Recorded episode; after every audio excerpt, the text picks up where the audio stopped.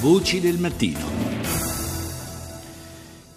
Abbiamo aperto oggi la trasmissione parlando di Grecia, della crisi del debito greco e la, chi- la, concludiamo anche con lo stesso tema. Ne parliamo con Fabio Sdogati, docente di economia internazionale al Politecnico di Milano. Professore, buongiorno.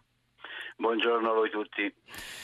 Possiamo dire che eh, quella di ieri è stata l'ennesima tappa interlocutoria, c'erano certamente delle attese eh, forti per eh, le riunioni di ieri, soprattutto si pensava che la Grecia si presentasse con eh, qualche proposta un po' più concreta, invece eh, di fatto anche il cambio di eh, ministro delle finanze non sembra aver portato granché da questo punto di vista, insomma sostanzialmente Evidentemente eh, la Grecia non ha proposto nulla di più di quanto non avesse già proposto in passato.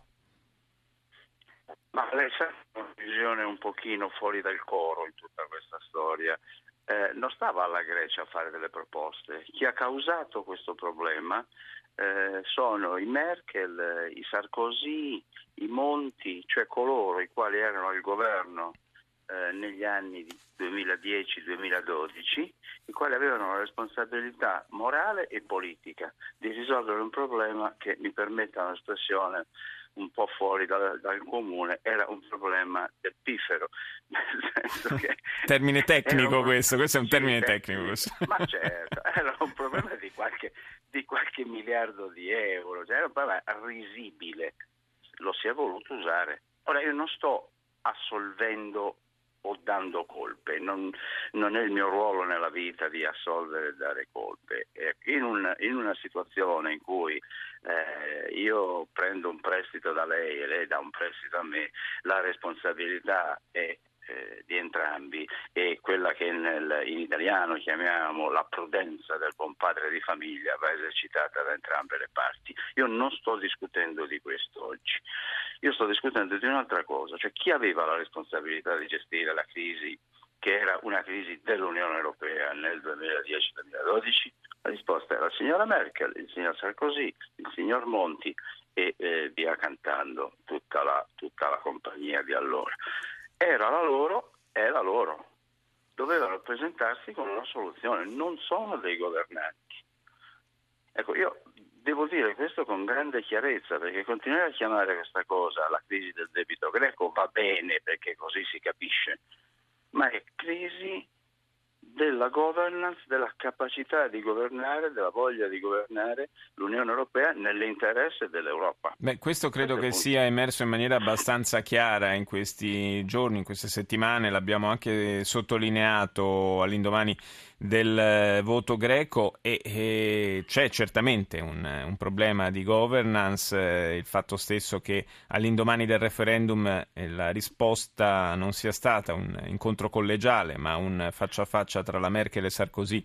E, mm, chiedo scusa, lei ha citato Sarkozy per cui ne sono... Naturale. no, è Olanda evidentemente. È comunque...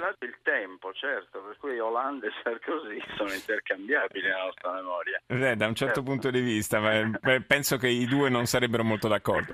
E, e, però eh, c'è anche, mi lasci anche fare l'avvocato del diavolo da questo punto di vista. Eh, la Grecia comunque ha la responsabilità di fare qualche cosa, in particolare ci sono alcuni interventi, alcune misure di riforma che eh, Atene dovrebbe varare indipendentemente dai piani d'aiuti, cioè lo, lo dovrà fare comunque.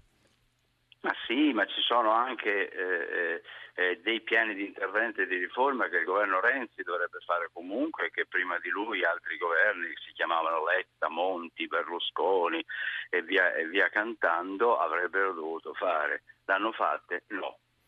Eh, però allora, diciamo, diciamo quando parliamo, quando parliamo di... storica. Allora, D'accordo, però quando, quando parliamo, trova... quando parliamo, però di, di sistema pensionistico, in, es... faccio un esempio, no? Il sistema pensionistico greco e nessuno ne sa niente. Questa è la verità vera. Allora, vuole che le presenti una signora greca che porta a casa una pensione di 527 euro al mese? Signora di 88 anni che porta a casa 527 euro al mese. Beh, ce ne sono allora, anche in Italia, eh?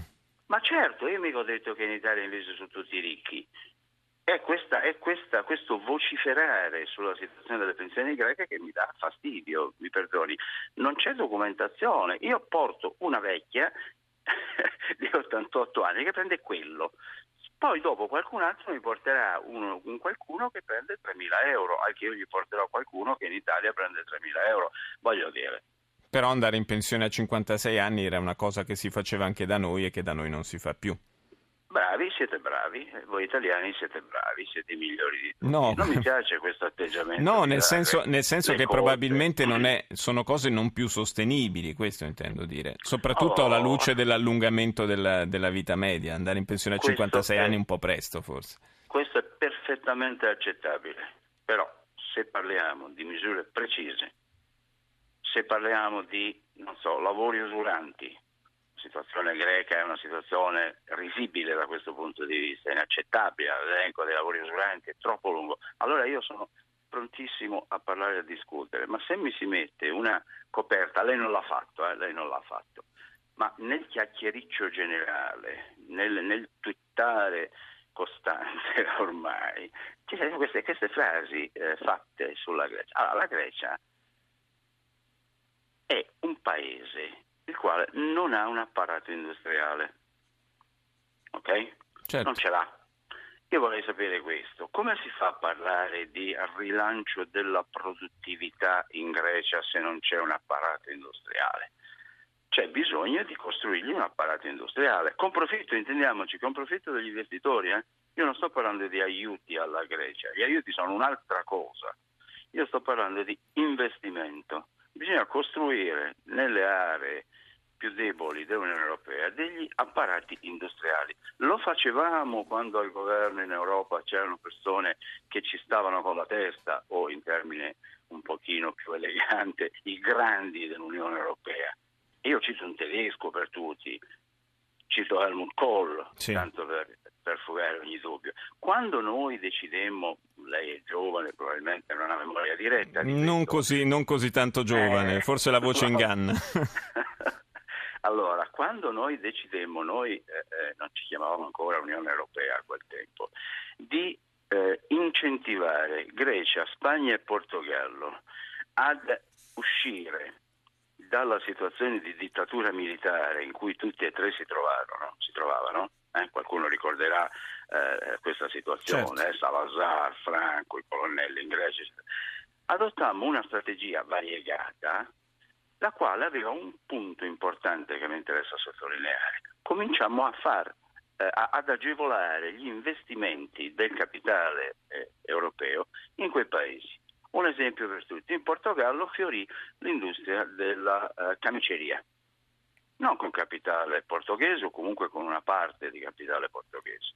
Allora noi questo dobbiamo fare, noi dobbiamo sviluppare la crescita.